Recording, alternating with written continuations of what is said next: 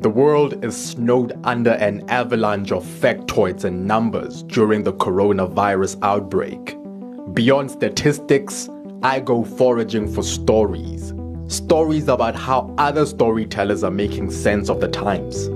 These storytellers range from authors, I've noticed that without the constant interference of, you know, travel, traffic, getting to the gym, meetings, lunches, socializing in general, um, I actually spend a lot more time on my screen.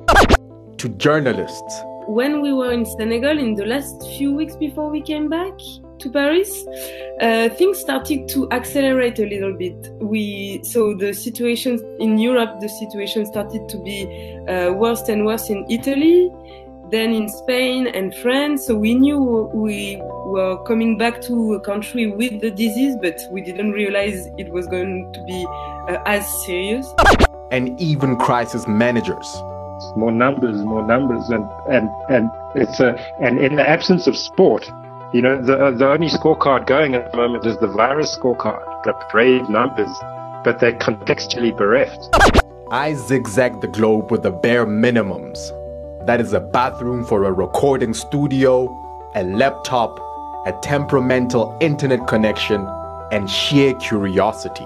All being tools to curate thoughts about the COVID 19 period.